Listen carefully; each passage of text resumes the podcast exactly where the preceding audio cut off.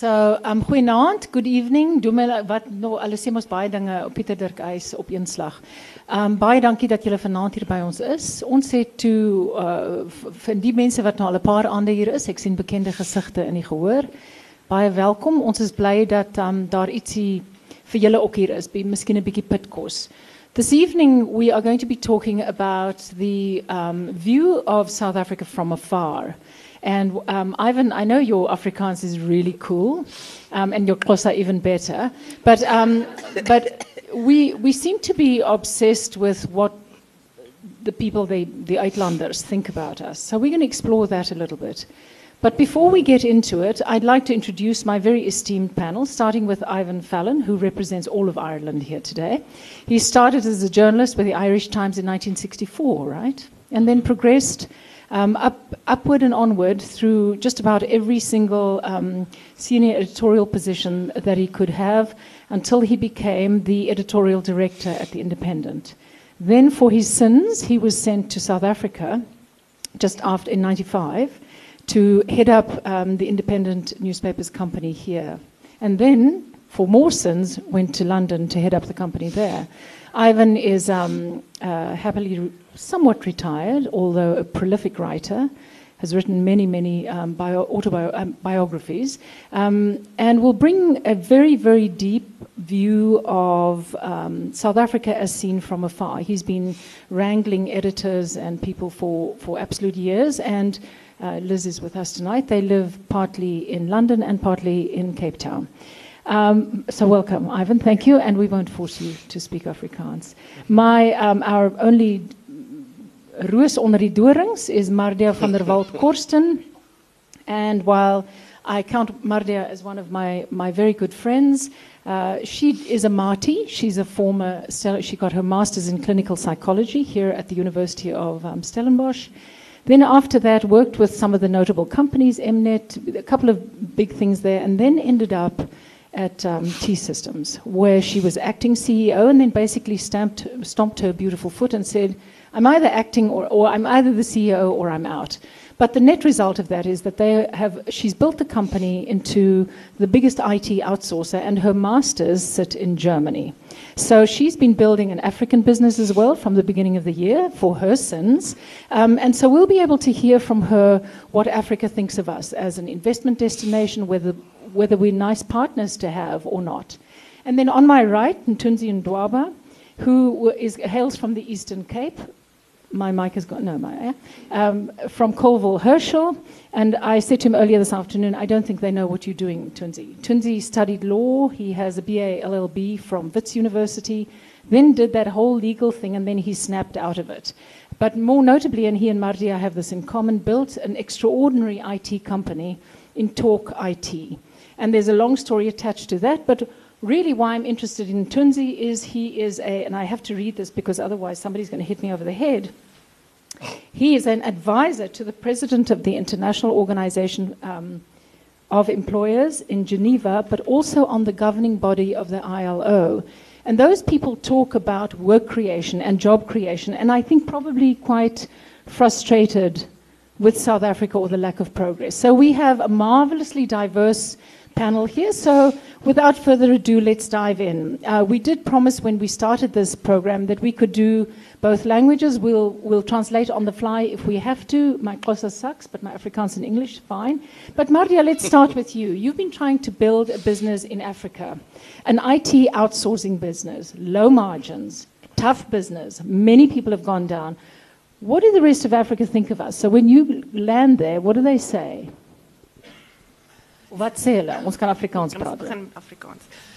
Ehm um, daar's verskillende of daar's wisselende emosie oor Suid-Afrikaners op die kontinent. Goed. Harde. Onmiddellik. kan julle my nou hoor? Ja, daar's uitstekend. Daar's wisselende emosie oor Suid-Afrikaners op die kontinent. In die eerste plek dink ek baie keer sien Suid-Afrikaners hulle self ongelukkig nie as deel van Afrika nie.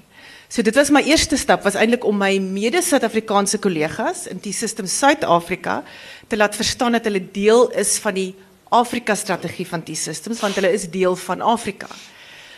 Ehm um, Ons het verskillende lande besoek met McKinsey 'n ondersoek gedoen en besluit op 'n Oos-Afrika en 'n Wes-Afrika strategie met Nigerië as die Wes-Afrika ingangshoek en Kenia as die Oos-Afrika ingangshoek. Die Keniane is nie ek praat nou ons veralgemeen nou maar 'n bietjie. Maar die Keniane is nie mal oor die Suid-Afrikaners nie. Die Suid-Afrikaners word beskou as arrogant. Hulle word beskou as die Amerikaners van die kontinent wat bigger is bigger and better ons vertel vir julle hoe goed gedoen moet word. Ons gaan vir julle vertel hoe dit moet gebeur.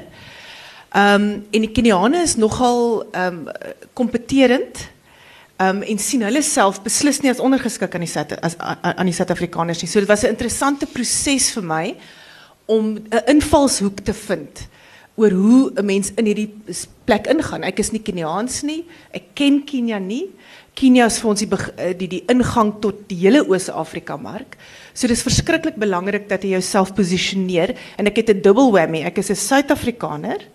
Ek is 'n vrou maar ek moet sê daarmee het ek nog nie eintlik groot issues gehad in Kenia spesifiek glad nie. Ehm um, maar ek is ook verteenwoordigend van 'n Duitse maatskappy. Want uh, T-Systems Internasionaal of Deutsche Telekom is die is die maatskappy wat ek verteenwoordig. Die aanvaarding van die Duitse brand is ongelooflik.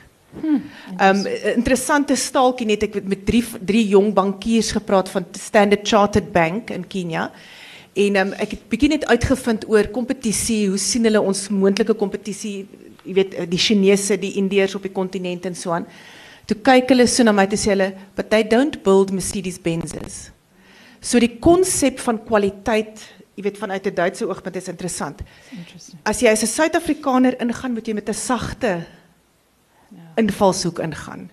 'n non-arrogante en dit is beslis ons benadering. Ons gaan in om te sê ons wil leer. Um, ons, wil, ons, wil, ons wil vennootskap, ons wil partnership skep. Ons gaan byvoorbeeld as 'n T-Systems ten minste 30-40% local aandeelhouer soek. Um, want ek ek glo in daai resep in elk geval. Ek dink dit is 'n resep in 'n in 'n omgewings in in 'n land as jy regtig 'n verskil wil maak, bring jy die beste van die internasionale brand, maar jy trou dit met die beste van die van die van die lokale. Want dit is waar die markkennis sit, dit is waar die verhoudings sit. Um in die geskiedenis sit. So so ons moet met 'n sagte voetstap in Afrika in. And um, Ivan, so she's told a story of the South Africans being seen as very arrogant in Kenya, particularly that they see as the access point for their business, for business development there. What do you see from your vantage point? How is South Africa viewed? Well, it, in Britain, it's so easy to find many lurid headlines of South Africa. And South Africa, I guess, is more uh, interesting. God, they're a rowdy bunch, aren't they? We haven't even started yet. uh, South Africa is, um, is much closer to Britain, I think, than probably it is to Uh, Germany Jared, won't you come and fix or- this mic, please? Just a moment, please. Is that better? Hell yes. It's probably just the positioning. And these chairs are diabolical, if I may say so. So we'll only be here an hour. Is that better? Yes, that's much better, I hope. Can you hear? Um, I think if people, if people want to think ill will of South Africa, and most don't, I have to say, uh, in Britain, uh, there's plenty of lurid headlines. And obviously, the Pistorius piece was huge, Marikana was huge. Um, the, the, um, the, the, farmers um, in, uh, in, the, in, in the Western Cape has been very big. So many other issues. But uh, before I came out, I actually did look at, look at uh, got Times and the Telegraph online and looked at some of the um, uh, particularly, I think, hugely damaging headlines um, about uh, South Africa and Britain, which I'll read you some. One says UFO sightings on the rise in SA. Mm. then we have Richard Branson's heir marries his society beauty Isabel Calthorpe in South Africa felt. Uh, lucky escape for a baby elephant in Durban. Donkey meat found in SA pies. That's a big. That's a, At least it's not a horse. that's, that's a big story in Britain, actually, because the, the meats, the, uh, the uh, horse meat, uh, sto- uh, horse meat is running very big as a story in Britain. And finally, Gul stars with the ball as Pakistan thrash South Africa. That's a sports story. I have to say, about 80% of the headlines were about sport. So, um, uh, so although uh, Britain is certainly has a huge interest in South Africa, it's not that huge, that's not that big a fascination. People are not looking all the time for bad stories. Now, that isn't to say there aren't, there aren't uh, some bad headlines too, and some of the other headlines were much more horrific, like outrageous South African police drag handcuffed man behind van. And that played very big. And another story South Africa's catch 22 buy a gun and die. Um, and there have, as I say, been literally thousands of headlines on Oscar Pistorius.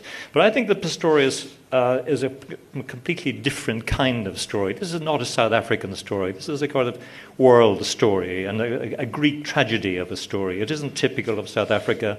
It's more typical, if you like, of uh, America, where these things have occurred. Um, it's, it's, uh, it's, Oscar Pistorius was a, a, world figure rather than a South African figure. He became absolutely the iconic figure in the, uh, in the Summer Olympics, both Summer Olympics in, um, in Britain, in London. And um, what, what, it, what it did do, though, I think, is to focus attention on the, um, on the violence in South Africa, on the gun licenses, um, on the fact that you know 15,000 murders took place with guns last year, and that figure is often quoted. Rape and domestic violence statistics are trotted out. So it did focus attention on that, um, uh, but. Um, Otherwise, I think it was very much a non-South African issue. And actually, when one talks about what you know, the, the image of violence and crime and all the rest of it, which lots of people in Britain talk about, um, uh, in the first nine months of last year, 8 million tourists came to South Africa, uh, which is a 10% increase in, on the previous year. And um, it's worth remembering, so it'll be 9 million or so for the past for the whole year. So uh, in the last year of 1993, the last year before the election, there was a million foreign tourists in South Africa. So it's gone from a million to 9 million, which does suggest that South Africa is not necessarily uh, has that bad a reputation um, overseas. And people uh, who come here, we all know, love it and go back as great envoys of South Africa, encouraging their friends and relatives to visit. And those of us who have houses in South Africa uh, find ourselves basically running hotels through the, through the summer season. Um, and the other thing is that I mean, foreign investment is still coming in. It's attracted by the combination of higher interest rates and a view, which I think is probably ill founded, that the rand is oversold and will recover. I mean, the latest figures in the papers today even show that.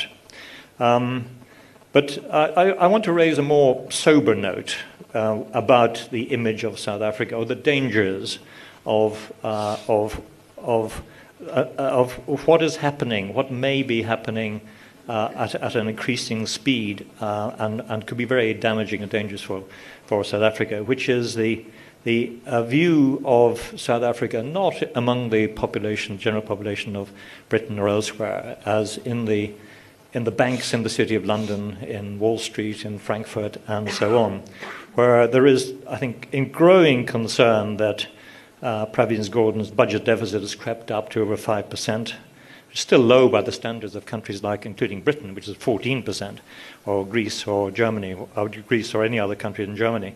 But in Trevor Manuel's time, it was zero. In fact, uh, Trevor Manuel was actually paying down debt. So we've gone from a budget surplus to 5% um, in, um, in only uh, five years. Um, and um, the, the, uh, the problem, the point about that really is that South Africa is now borrowing 170 um, rand a year, which is the gap between the expenditure and the, and the revenues. The revenues have gone down. The revenues went down by 5 or 6% last year. Expenditure has also gone down, or, or, or Pravin Gordhan is certainly trying to hold it down. But the gap is 170 billion rand. And he has to borrow that money. And where does he get it? Well, he, he, he gets it mostly now from foreign investors. 36% of all the domestic bonds in South Africa are held by foreigners. Now, that's gone from 12% to 36%. So without that, he wouldn't be able to balance his budget.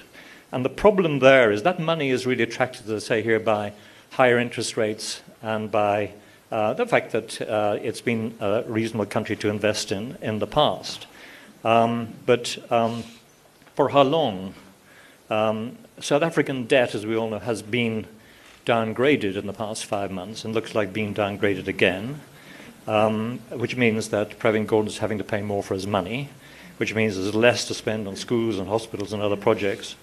Um, and um, after Marikana, Marikana really was a watershed. I think, I think the, uh, the importance of Marikana is really uh, underestimated uh, by, by most people. I think it was very, very significant. And uh, we all know investors. Um, in fact, for, for, bidding for the, uh, the independent newspaper company, there was a couple of investors, including Rupert Murdoch, who were said to have backed off after Marikana.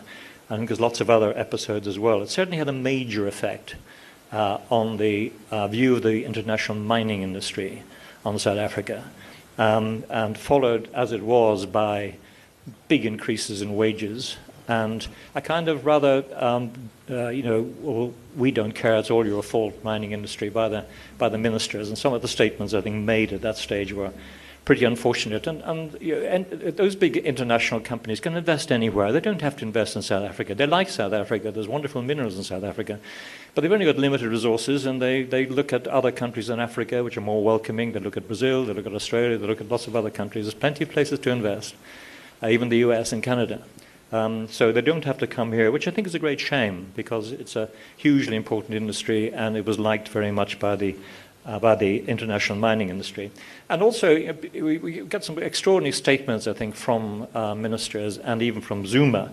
Uh, Zuma uh, last week was in um, London and warned, he said, warned Western governments that what he called a colonial approach to Africa is paving the way for further influence by competitors such as China. He said, business in the West has a tendency to lecture Africa, saying that they have a psychological problem with the country. Um, he said, I've, I've said it to the private sector from the Western countries look, you have got to change the way you do business with Africa if you want to regain Africa. If you want to treat Africa as a former colony, then people will go to new partners who are going to treat them differently. That was an interview he gave the Financial Times. I think that's a kind of very unfortunate thing to say because the, the reaction to that is, well, you know, mining, mining companies are what they are, the big international companies. They don't think colonial, they just think, where's the money? Yeah, where's the money? And uh, if that means that Zuma prefer, prefers the Chinese, well, I think heaven help, help, heaven help us all. But my, my essential point really is that um, if the perceptions of South Africa do cause the international financial community suddenly, and these things happen incredibly suddenly, as they happen incredibly overnight with Ireland, with Greece, with Spain, with Portugal, and those countries had to be bailed out by the international, by the European community. Well, we, we don't have a European community to bail us out here. So if they turn against South Africa, we will see money withdrawn, we'll see the rand dropping, we'll see SA debt downgraded again. Gordhan will be forced to pay even more for plugging the gap, be more cuts in government spending, and that's the vicious circle, the vicious spiral that he must dread. I don't think that's going to happen. I think that's a very apocalyptic view but I think there's no doubt that international perceptions of South Africa as a, as a safe haven for foreign investment are enormously important to every aspect of, of life in this society. Thank you, thank you. There's lots there. Can I just tell you, we, we spoke about Marikana last night. We had uh, people talking about that.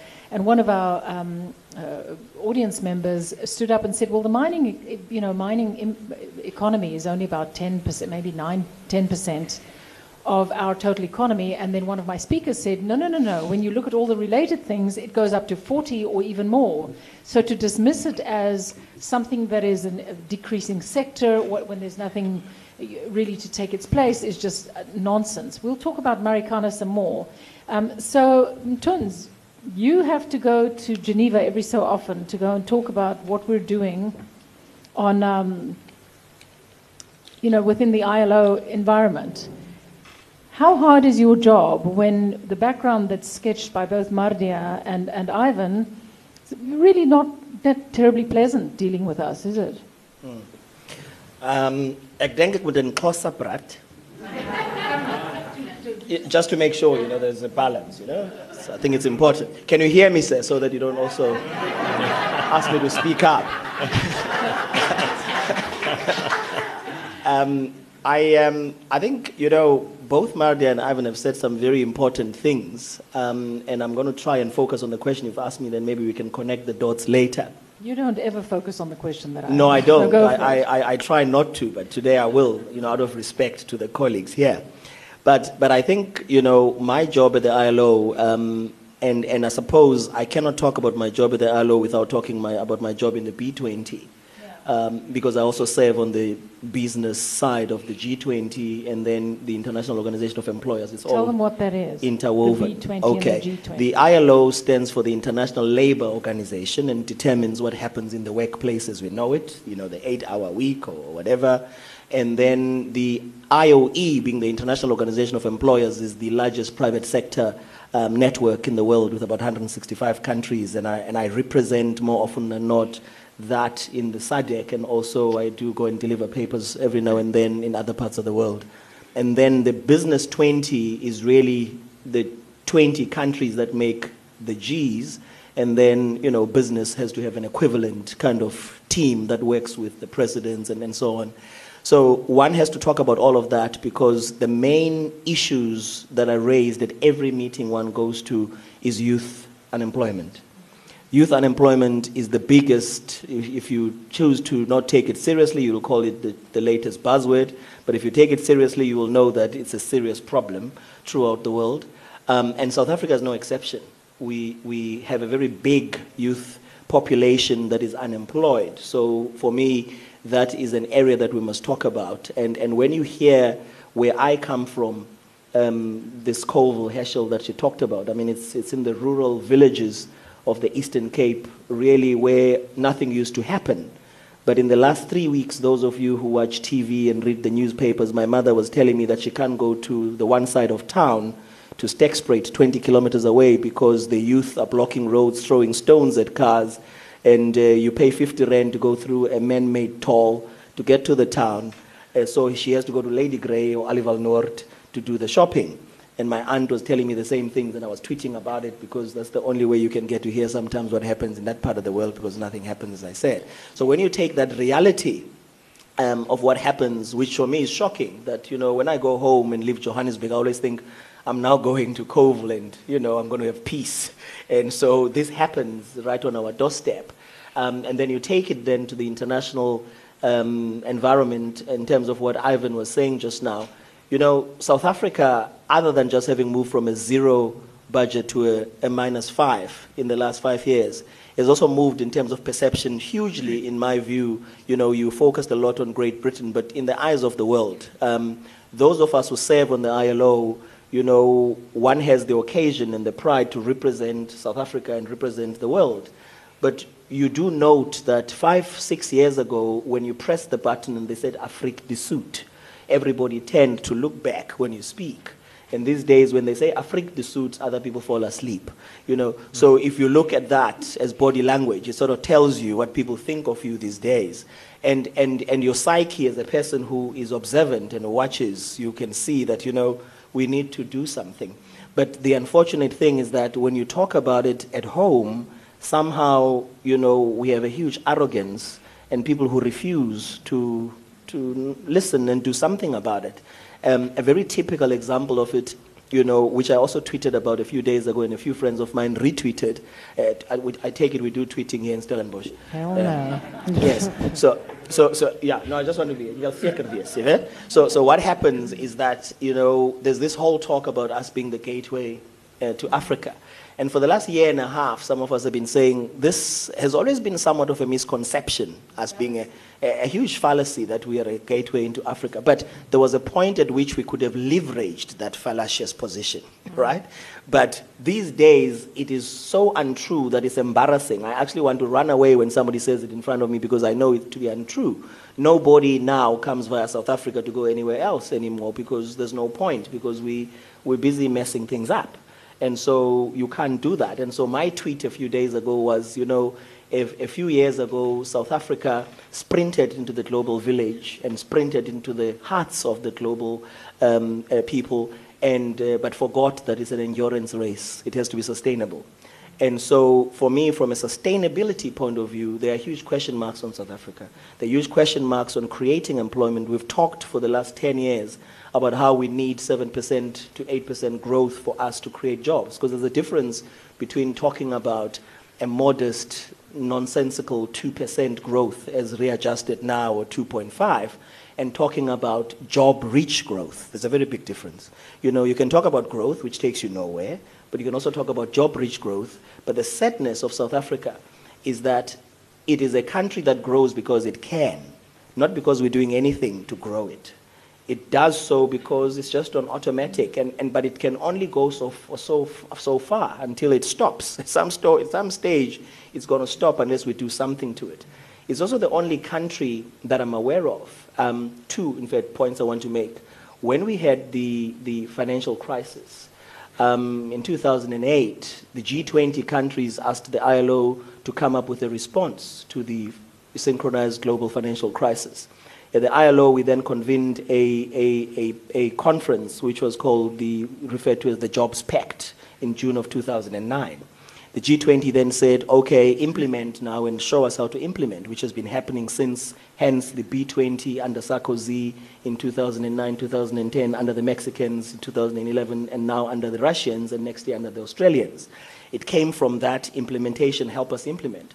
South Africa, interestingly, was the only country in November of 2008 that took proactive action not to be affected by the global crisis. It was one of the very few countries.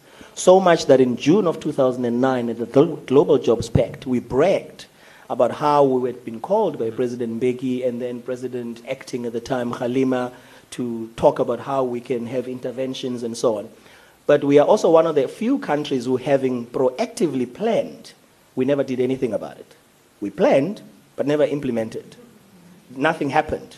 We talked and talked and talked about it, and nothing happened. That's the one thing. The other one that we also need to know is that we must be aware that many countries get downgraded, as you were saying, but they get downgraded because they have serious real problems. Serious real problems needing bailouts and all those things.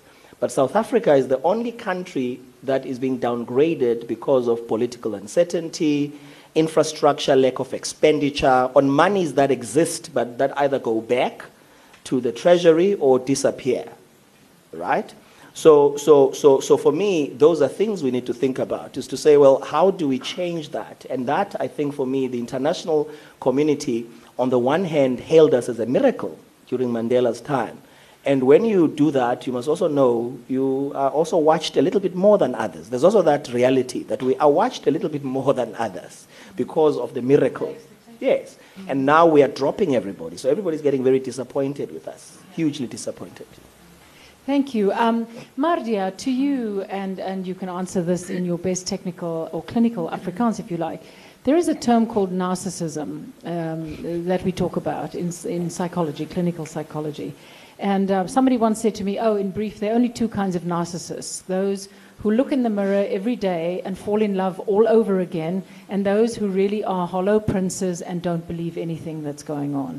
So, where are we? What do we do about this? Because to me, both these things are there. There's this grandiosity that isn't backed up by implementation. There are enough ideas, but what do we? As you started life as a clinical psychologist or professional life. What do we do? Sorry to take you back. I think it's a and and someone um, gave an analysis. I had a, the privilege of being invited by Nick Benedel to a to a meeting with some stalwarts of the ANC, um, Murphy Morobe, and, and guys who, who, who, I have a lot of respect for, ou wyse manne. En um, die gesprek die hele aand was oor die onvermoë van die regerende party op hierdie stadium. En dit is nie net die regerende party nie, dis van mense in in dit is dis maar waar van ons almal op 'n stadium. Um, om hulle self raak te sien of om die of om die leemtes in hulle self en daai daai absolute narcissistiese ehm um, selfliefde amper en dat as enige iemand wat kritiek teen jou het word uitgekry as is die mm, vyand. Mm, mm. So jy kan nie eers 'n behoorlike demokratiese debat hê nie. Een van die mm. interessante goed in die verkiesing op die oomblik in Kenia. Die mees fenominale presidensiële debat wat ek gesien het tussen Kenyatta en Odinga. Ons het dit nog nooit in ons land gesien nie of ons het dit nie in die laaste 2 jaar hier gesien nie. 'n Vlak van debatvoering en verskil van mekaar en en ernstig jy weet dis nie mooi taal gewees of lekker om na te luister noodwendig nie, maar daar was ernstige aantuigings. Maar 'n geweldige oop platform wat geskep twee van daai debatte wat wat op nasionale televisie uitgesaai is. Ek dink die groot skade vir my, en ek nou praat ek as ek my Duitse en ek is nie Duits nie, ek is Suid-Afrikaans, maar my Duitse aandeelhouers hoed opsit. Ehm um, die Duitse besigheid in Suid-Afrika verskaf 90000 direkte werke Hmm. en 90000 mense wat indirek werk kry deur Duitse besighede. Ons praat van Mercedes-Benz, T-Systems, BMW, ehm Volkswagen. Volkswagen, Audi, al daai maatskappye. Ek bedoel, hulle het nie die syfers op die oomblik om te sê wat die bydrae van daai maatskappye in terme van belegging in die land op die oomblik is nie, maar net die drie motormaatskappye alleen spandeer elk of belê elke biljoen rand. So dis enorme enorme beleggings. En die gevaar wat ons op die oomblik het en en en um ons het dit genoem eh, 'n bietjie voor uh, vroeër in terme van die kompetisie vir investment. Daar's plekke waar jy hierdie geld as jy kyk na foreign direct investment se persentasie wat kom na Suid-Afrika versus die res van Afrika nou. Mthunzi praat van die die jy weet die fallacy rondom eh, Suid-Afrika as die gateway na Afrika. Dit is net nie waar nie. As jy kyk na die dan na die hoeveelheid van geld wat nou spandeer word in Nigerië en Kenia in die, in die in die res van Afrika. Ons is besig om uit te verloor en 'n deel daarvan gaan oor hierdie gevoel van maar ons dink ons is onmisbaar en hoe meer ons in 'n hoek ge, ge, geverf word, hoe meer klou ons vas en hoe meer veg ons terug. Um ek is ongelooflik bekommerd daaroor. Van die Paris titles op die oomblik um is besig om te sê dat groot kontrakte net sal gaan na maatskappye wat 51% Suid-Afrikaans besit is. Dit maak dit amper onmoontlik vir multinationals om die bydrae te kom lewer. En as ek kyk na die werkskepping, waar die kennis en die kundigheid en die manier hoe dit gedoen word. Natuurlik is daar sekerlik ouens wat dit op 'n kolonialistiese of 'n paternalistiese manier doen. Ek ek sê nie dat dit nie moontlik is nie. Maar my ondervinding, veral in die terme van in die tyd waarin ons is, is mense sensitief daarvoor. Die die opleidingsgeleenthede, die bydrae is is ongelooflik. En as ons nie uit hierdie hoek kan kom nie, maar lei net net voor ek afsluit. Ek dink vir my een van die kritiese goed en dit is 'n bietjie van 'n sielkundige sien ding. jy uit jou bietjie pink Uit gemaak. my- nee? ja. Um 'n bietjie van van die sielkundige aspek daarvan is ek dink amper gevaarliker uh, than what the world is saying about us. A little bit more dangerous is what we are starting to think The- about the delusional, ourselves. The delusional aspect. But it's, it. it cuts two ways. The one is the delusional, the powerful, the I will fight anything who says anything a little bit negative, so I will just be blind to that. But the more dangerous one for me is us starting to believe that we are, that we are useless and that we are unable to get out of this situation because for me, leadership is about giving hope. Leadership is about leadership being able to tell its people, whether it's a country or a company, that we will get out of this mess. Here is the plan, and here is how we will step out of it. And that for me is more dangerous because if we lose hope collectively, and I sat on the plane this morning flying here, and there was a guy sitting two seats away from me. There was a guy in the middle, and he was bashing. I could not listen to it any longer. And unfortunately, some of it is true. So I have to, factually, there's, there's a lot of stuff that is true. But it is how we are going to get out of this. And that for me is the critical issue. So from the narcissistic to the self-abusive. Like if that thing doesn't work, then we go back and, and you know retaliate, you know, and injure ourselves in that way. Ivan, what's to be done? You saw the debate around Mangaung. You saw the leadership there, there where apparently the ANC leaders in Bloemfontein said, "Yeah, we failed. Cadre deployment has failed." What now? What do we do now to, to prevent this spiral into despondency and self-abuse and what, you know all these psychological terms? Well, I, I don't think we need a, a brilliant government or a brilliant leader. Um, I think we just need a okay leader. Just, just we just need we, we, we, just, we just we just we just yeah, we, we, we, we just just need we need we need competence. Just just uh, uh, They like it. They like it. Continue. Well, we don't even need a leader. Uh, I mean, if, if actually, if you leave economies more or less alone, and and actually, the truth of the matter is that nobody in the world can manage an economy. Nobody in the world can manage a modern country. The idea that uh, Obama can manage America or anybody can manage America is beyond the capacity of anybody. Managing Britain is absolutely beyond the capacity of any human being, superhuman beings, uh, and anybody. And it hasn't, it has, and it's probably been so, increasingly so, for the last 60 years. But economies now, modern economies are so incredibly complicated. There's just so many factors. You can't even really manage a ministry. I mean, cabinet ministers in Britain will tell you that their ministry is actually out of, control. If you manage the Home Office, the Home Office used to be perfectly simple. You pulled the lever and something happened. You made a decision and something happened. It doesn't now. If I mean, we've had so many Home Secretaries. I think we've had 10 Home Secretaries over the past 15 years. Most of them have been sacked. Most of them have, have been involved in scandals because a prisoner is let out and goes and kills somebody, or because uh, you, know, a, a, you know, too many immigrants are coming in illegally, or something else. Everybody is caught by surprise. And South Africa is in exactly the same situation. But so the, all you have to do is let the economy alone. Let the, let the country bubble on. But don't ruin it. Don't throw spanners in the works. If you just leave it on its own. So get out of any way. We need. Uh, uh, we need. We, we don't need a leader. We just need someone to stand back and and not bugger it up. Which, which, which is, which is unfortunately, yeah, so. um, um, uh, you know, it, it, it, it takes enormous skill. Anybody can, anybody can ruin an economy. Nobody can actually run an economy properly.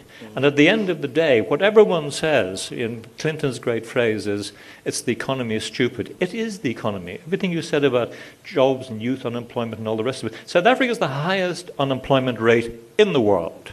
25% official rate, everybody knows that. In fact, those people who've given up looking for jobs takes it up some well, well above 30%. And actually, in various areas, it must be getting on 60 and 70%, particularly in, in, in youths, youth. And, and that, is, that is horrific. And I don't know what those people are going to do for the next 40 years. I don't believe they're just going to sit and wait um, uh, all that energy and all that. And, and that is, that is a, so that's, a, that's a, a, a huge situation which is absolutely not being dealt with. And, and as you said, the, the, the, and it's been true, Trevor Manuel used to preach it, that uh, 7% is the minimum figure you need to begin tackling, and play, uh, tackling unemployment. At 2%, the unemployment is increasing. Mm. Uh, we're not even keeping pace with, with uh, the population growth let alone the number of immigrants coming in. So, uh, you know, those are problems that are, are being stored up. So, what do we do about it? I think you get rid of Zuma, um, uh, but how you do that, I, I, you know, that's a, a, a, an, issue well beyond my competence to comment about. But um, we all have great hopes for for uh, Cyril. Uh, we've always had great hopes for Cyril.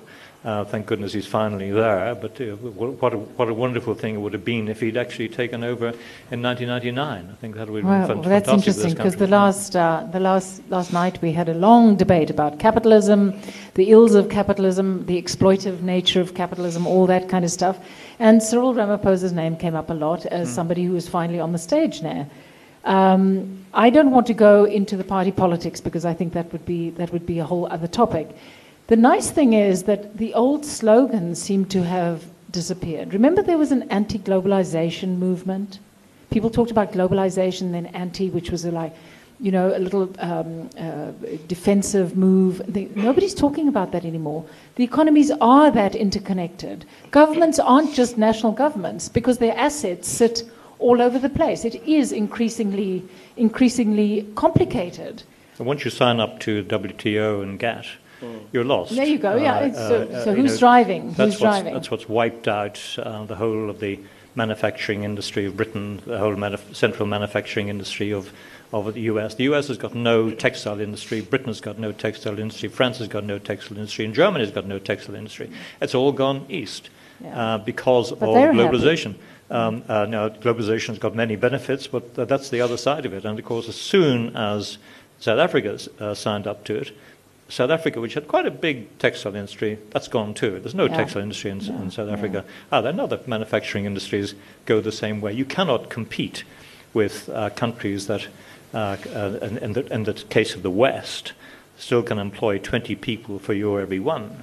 Yeah. And they don't have the kind of um, unions that South Africa have, and they don't have the, uh, the, the labour laws that South Africa have, and they have a work ethic and, and a skills, with skill training, which is quite different to uh, even, even Britain and other countries, which uh, have not been able to compete, let alone South Africa having to compete. So those are jobs going away, and I think one of the other factors uh, which is, I think, very worrying, is the fact that is the trade deficit South Africa's got. I mean, exports are soaring, Yeah. and and, and imports, uh, eh, sorry, imports are, are soaring, and It's the other exports around, yeah. are, are falling. The trade gap, the trade gap in January was 25 billion rand. In December, it was 2.7. So you know that's a, that's a. I don't know quite where that's going. There's obviously special factors in there, Yesterday- Americana and all the rest of it, but. Yesterday we had a uh, we we very neatly parried um, in my new job, and I have to be a you know shameless shameless ad here for World Design Capital Cape Town 2014. Uh, the Italian ambassador summoned us to his residence um, in Bishopscourt, and he talked about Chinese artisans working in Florence now making the Italian shoes. So that whole that whole shift. But Tuns, I think that they're attacking international organizations a little bit here. So what is the role of the ILO? I mean, is this is just this another talking shop? Is this hot air? Is it it's presentations, it's papers, and then what? Because it feels like we need something. Well, I, I, I'm just tempted also, though, to say that even us who are cyclists, I ride an Italian Yeah, you- that, that is made in Taiwan or China. So I, it, it took me to go to Italy to discover this. I went to the factory and they said, ah, we don't make anything here. You know, we just assemble, assemble, molto bene, molto bene. But, but, but I, think, I think for me, the, the, the ILO used to be a toothless organization, actually, uh, until 2008. It's quite interesting. Until the financial crisis, the ILO couldn't really enforce much. Um, what it did was to come up with very good resolutions, very good policies, and then, you know, leave it to the member states to adopt and take them, go back home, and then ratify. Um, but then the G20 came in, and as I mentioned earlier, and started, you know, giving it teeth and so on. You know, the international organizations can only do so much. I mean, for instance, the the, the current push, and when you're talking about globalization and the a fair globalization and so on, the current push, uh, which we discussed in the B20 and, and the ILO in Moscow in November, and I think it will be discussed now in the BRICS um, uh, 20, 26th, I think 27th of, of this month, is, is what we refer to as the labor demographics um, of the world, um, as, as, as well as irregular migration. Now, when you talk about the labor force demographics, you will see that throughout the world, all the countries are growing on a negative. Okay? So if you go to Europe, Europe I think is growing a minus four. If you go to the US, the US I think has a modest 1% growth or something like that. China itself is not growing that great. You know, they've even changed the laws now. You can now, you know, they're trying to change so you can have two babies instead of one, and women can be given more work and, and things like that because it's desperate. You know, the labor force is getting old and there, there aren't people who are coming through and, and so on. But Africa, as the McKinsey uh, report you were talking about, the McKinsey three, four years Lions ago, on the Move. Lions on the Move, and followed by another one, they, were, they, they talk about how Africa is the next terrain. Li- Lionesses on the move. The lioness on the move. And, and we are growing hugely. We are going to be the next uh, biggest thing. Uh, but when you look at the labor demographics, you see an opportunity for Africa and for South Africa. It's a huge opportunity, but we're missing it.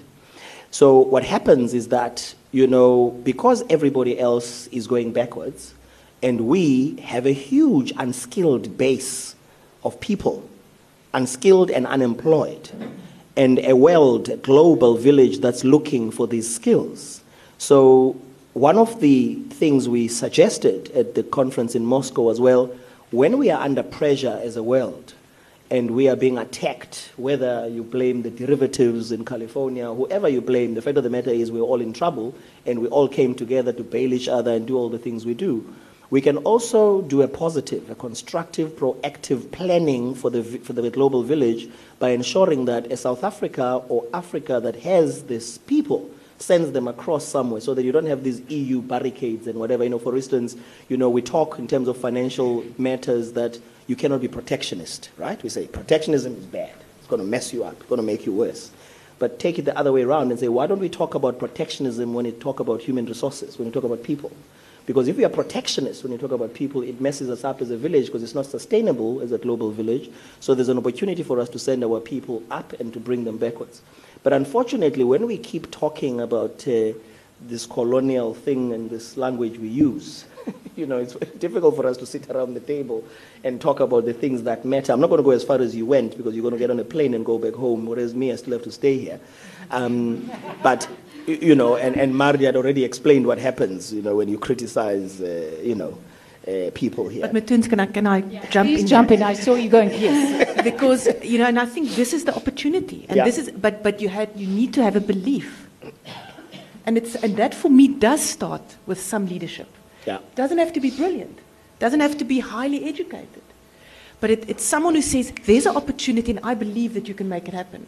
For example, instead of all the oil, the gas, the natural, the minerals, the resources, which is now going to be going to other places through other different parties, either to China or India or wherever, why don't we export human Yeah. potential? Why not? Because if you look at this continent, I mean, of the 7 billion people in the world, of an Africa that's close on a billion, Yeah, um, more than half of those are under the age of 15. yeah.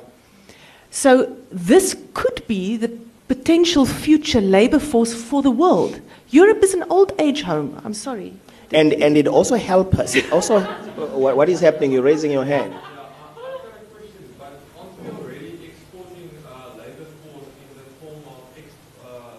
expats. Not enough, you know, and, and for me, this is so. So, what you do is you're losing a few of the highly educated people. But I think this is the, the single huge challenge and opportunity that we face. For me, I was struck just on a couple of trips, and I'm by no means an expert in a little bit of the travel in, in, in Nigeria, Kenya, and Ghana.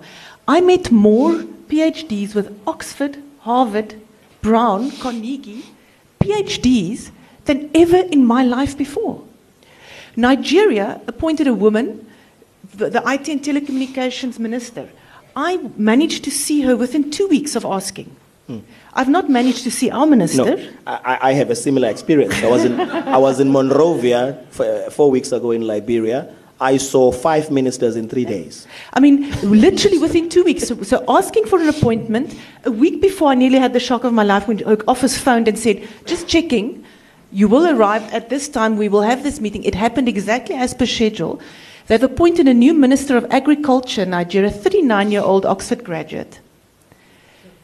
The, the, the point is, we, we sit, and that's for me the single silver bullet, if you can. But, but it's a problem because mm-hmm. you, you, you're speaking to people who don't hear. So the question mm-hmm. is, you know, you know the, the, I mean, some of us, I mean, there's a colleague here who's in the crowd. I'm not going to mention by name in case I embarrass Shaul him. I just saw him, yeah. we, we come from the same organization called Business Unity South Africa. But, you know, for me, it's, it's, it's a problem because some of us get into so much trouble because, you know, you're always called controversial when you speak. Ask the Sizwe. truth. Yes. So when Jimmy Manyi doesn't like you. Yeah, yeah, or, or whoever, it doesn't really matter. But the point is, for me, I mean, I will never forget. For me, it was very traumatic that I went into. I was invited uh, into a. We were supposed to come and endorse for the elections, uh, municipal elections. Five thousand people in the room. The president is sitting there. Um, the guy who is the chairman of the Gauteng um, ANC, Mashatile, is sitting there. Our kids are close, close friends, but you know, us, we're just okay. So whilst we're chatting, uh, I'm asked to speak and endorse because I'm the one who's been asked to do so as president of the black organizations and so on. So I then look at the president and say to him, Mr. President, you know, when you came in five years ago, this cadre deployment thing, we talked about it. We talked about the fact that, you know, you can't only listen to people who are in prison and people who are in exile or people who are in trade unions. There's other people. there are other people. There's us. We know they, we can't turn the clock backwards and go to prison, you know? And, and, and, and, and we, we can't exactly ask to go into exile. you know, we here, you know? Things have changed, you know, we all here. So at what stage do we give input? At what stage does anybody listen to what we have to say? And, and, and when I reminded him that he promised five years, six years prior with Ramaphosa making furious notes back then and other people. And, uh, you know, I mean, Ramaphosa's wife is my relative, is my cousin. So, you know, I mean, I, he didn't take it back. We I still go to his anyone. house. You know, don't tell anyone. But, but the fact of the matter is, I criticize him too because all of them were the leaders. I left that meeting and I was told I disrespected the president. I was told I was pointing a finger at the president. I never pointed once. it was like a crocodile. You know, I, I, I didn't. I did not do anything. You know, so, so that is the reality, unfortunately, to say, what do you do? You end up then being very frustrated. You know, a colleague of mine who is a staunch ANC member, staunch ANC member. I told you the story. We went together to the rehearsal for Mangaung, to the 100th, uh, the centenary celebrations. We never saw such chaos in our lives. I've never, I've never seen such chaos. I mean, old, elderly people walking up that stadium. I got lost. I couldn't get into my suite for an hour and a half, and nobody could tell me how to get to the suite. None of the people that were trained there could tell me how to get. But it's okay. I'm still fairly young. I'd like to think. But And fit. and fit, I think. But I was watching elderly people walking with sticks who are committed ANC people walking around the stadium hoping to get there, and eventually they gave up. They couldn't get in, you know, at the stadium. So we decided, okay, we, because now we don't want to be openly criti- uh, uh, you know, uh, criticizing the ANC and so on. So we wrote an article in a magazine together, and we made it clear we are members of the ANC. We remain members of the ANC, but we just think we could do things differently. The Freedom Charter says, you know, we're trying to show that we like, we're the people. You know, one, two, three, four, five, this is what we've done, this is what we haven't done. It would have been nice to say have a speech that says, we tick these 10, we're going to work on these 20, the next 100 or whatever. We didn't do any of that. In fact, we listened to a four hour speech where an aunt of mine sitting in the rural villages sent me an SMS.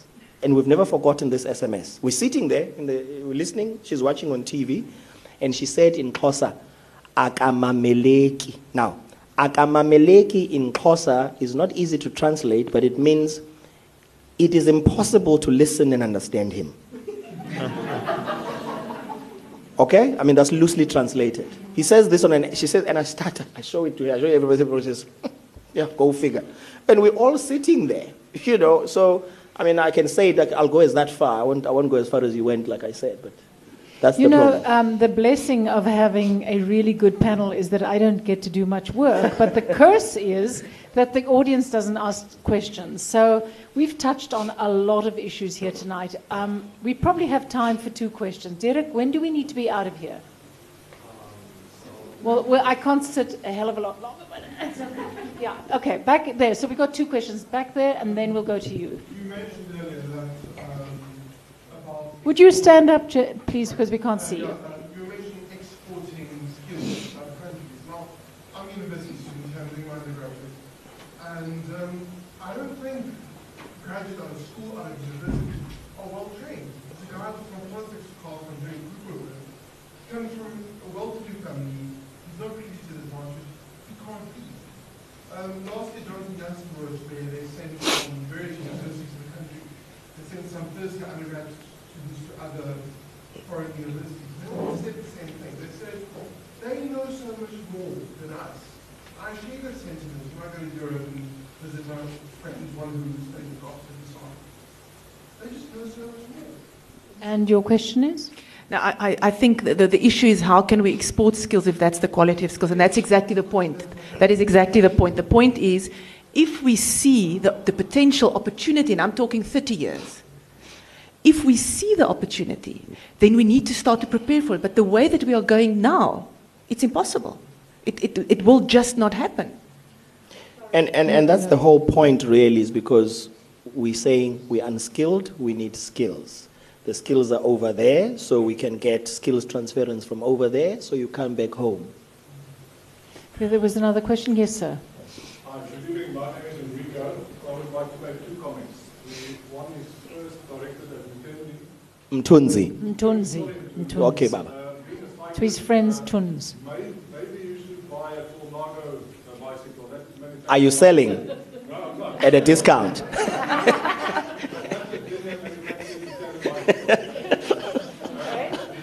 second comment I would like to make is, um, you know, we talked about leadership. Leadership is about awareness, a leader in hope. It's about results. My question is as follows. The ANC has been a party, the governing party, recently, and over 100 years old. Why does the ANC allow this type of leadership? You know, Henrico, when we were at the centenary celebrations, this colleague of mine I'm talking about comes, uh, say, come from Velkomaf. Ne? So we, uh, we were in Bloem, so we traveled every evening to Welkom to her home. We discussed every night who, we were asked each other, who makes these decisions in the ANC? And now you must remember, we are quite, we're not bad in terms of, you know, getting in touch with the leaders. But we couldn't answer this question. And then we sat there and she says, who is in the core of the ANC? She phoned even one or two people whilst we're driving at 12 o'clock midnight. She says, who made that decision? And it is after that that we realized actually it's got to a point where it's become amorphous. You can't quite tell who makes the decisions. Don't you have an ANC Broederbond? I think that is. only get that I think that is very in Stellenbosch. anachronistic. Yeah, I don't see how you can juxtapose the two, but but I'll think about it and respond later. So thank you very much for those. I, I would like to ask my panel because we have lots of wine out there, and then you can engage directly. But there are some key messages that you're delivering to us. We're not open for business. We're not particularly nice. We're leading through the rearview mirror by looking in the rearview mirror about everything that happened in the past. And maybe to Mardia's point, we really need to focus on the 20 to 35 year olds and kind of just put the rest of the leadership. So that's a topic for another time. But we're not in good shape. Hmm. But there's wine out there. So let's do one round quickly. Ivan, Mardia, and then Tuns. And keep it brief, especially Tuns. Well, I, I would just like to say no, no one's in very good shape either. And Br- Britain is in terrible shape. There's a challenge to Cameron going on at the moment. There's no growth. Um, the economic policy is not working. There's all sorts of issues. France is in a terrible state. They've got a lousy president, which uh, they're trying to get rid of him. Uh, they got rid of, uh, the last one uh, was even worse. Um, uh, Ger- Germany is no longer growing. Japan isn't growing for 20 years. So uh, Ireland, which my So own we're in good company. yeah, Ar- Ar- Ireland, my, my, own, my own country, uh, you know, we had we, property prices fell 50% um, five years ago. 50%. Um, uh, everybody's got problems. So South Africa's got problems. It's also got incredibly large assets and a huge ability. We talk about exporting skills. Well, I think I think you shouldn't export skills. You keep them at home. Uh, and one does see an awful lot of South Africans in Britain. I don't find them arrogant. I find them. I mean, they are getting on incredibly well. They're rising to the tops of so many companies in South Africa. You see in the hospitals in South Af- in, in Britain now. You see them. Um, uh, uh, you know, doctors. Uh, uh, I, I always wince when I go into a hospital, as I have unfortunately had to do several times. And a lot of the nurses are South African nurses who've been trained here, very precious nurses, and, they go to, go to Britain with no cost to Britain. Um, um, and that's a, that's a great shame. So, uh, you know, South, uh, everyone's got problems. South Africa's got problems, um, but you know, South Africa's also got uh, enormous amount of things going for it. And uh, you know, it's it's it's, it's uh, someone said the other day that. That uh, everyone has always given South Africa five years. For, for the past hundred years, people have given South Africa five years, and people still talk about five years before there's a crisis. But you know, I don't think and, you know it's it's it's, it's going to it's going to get it's going to get through. Thank you, Ivan. I'm, I'm incredibly optimistic about this continent. I, I think the innovation. We sat in a village in, in, in outside of Kenya where people can buy um, their bread with their thumbprint through a system that has been developed. Tangaza Pesa, which is like the M-Pesa Safaricom system. So the innovation that is happening on this continent, we're a frontier society. When, when you listen to some of the statistics about patents that have been patented here, the number per GDP is far exceeds other areas because we're a frontier society. We need to survive here. It's Africa's not for sissies. And I think that's the that for me is at the same time when I get despondent and I look at how we are able to pull together when we've got a massive challenge in, ahead of us, like the World Cup or like some, we can do it. There's, there's unbelievable goodwill and resilience and innovation.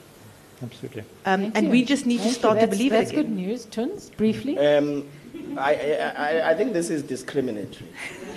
they spoke for long. okay, that's a, that's a way of getting white people to back off. So what? what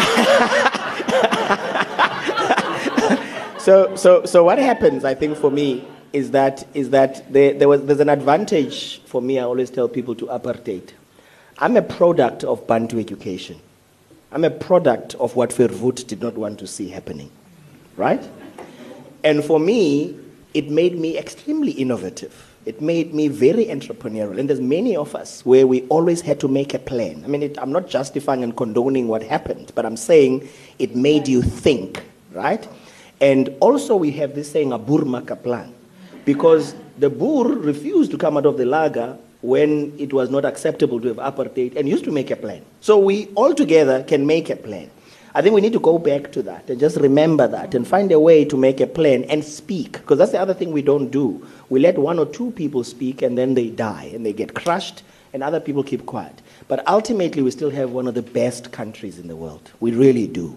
We have the best people in the world. We just need to take collective responsibility and know that each person is an agent, agent of change, all of us. Thank you. I, lady, ladies and gentlemen, I think we should start a new political party, but, um, but until we get all that wine consumed, we can't do that. Please um, join me in thanking our three esteemed panelists for their contributions and for making us think.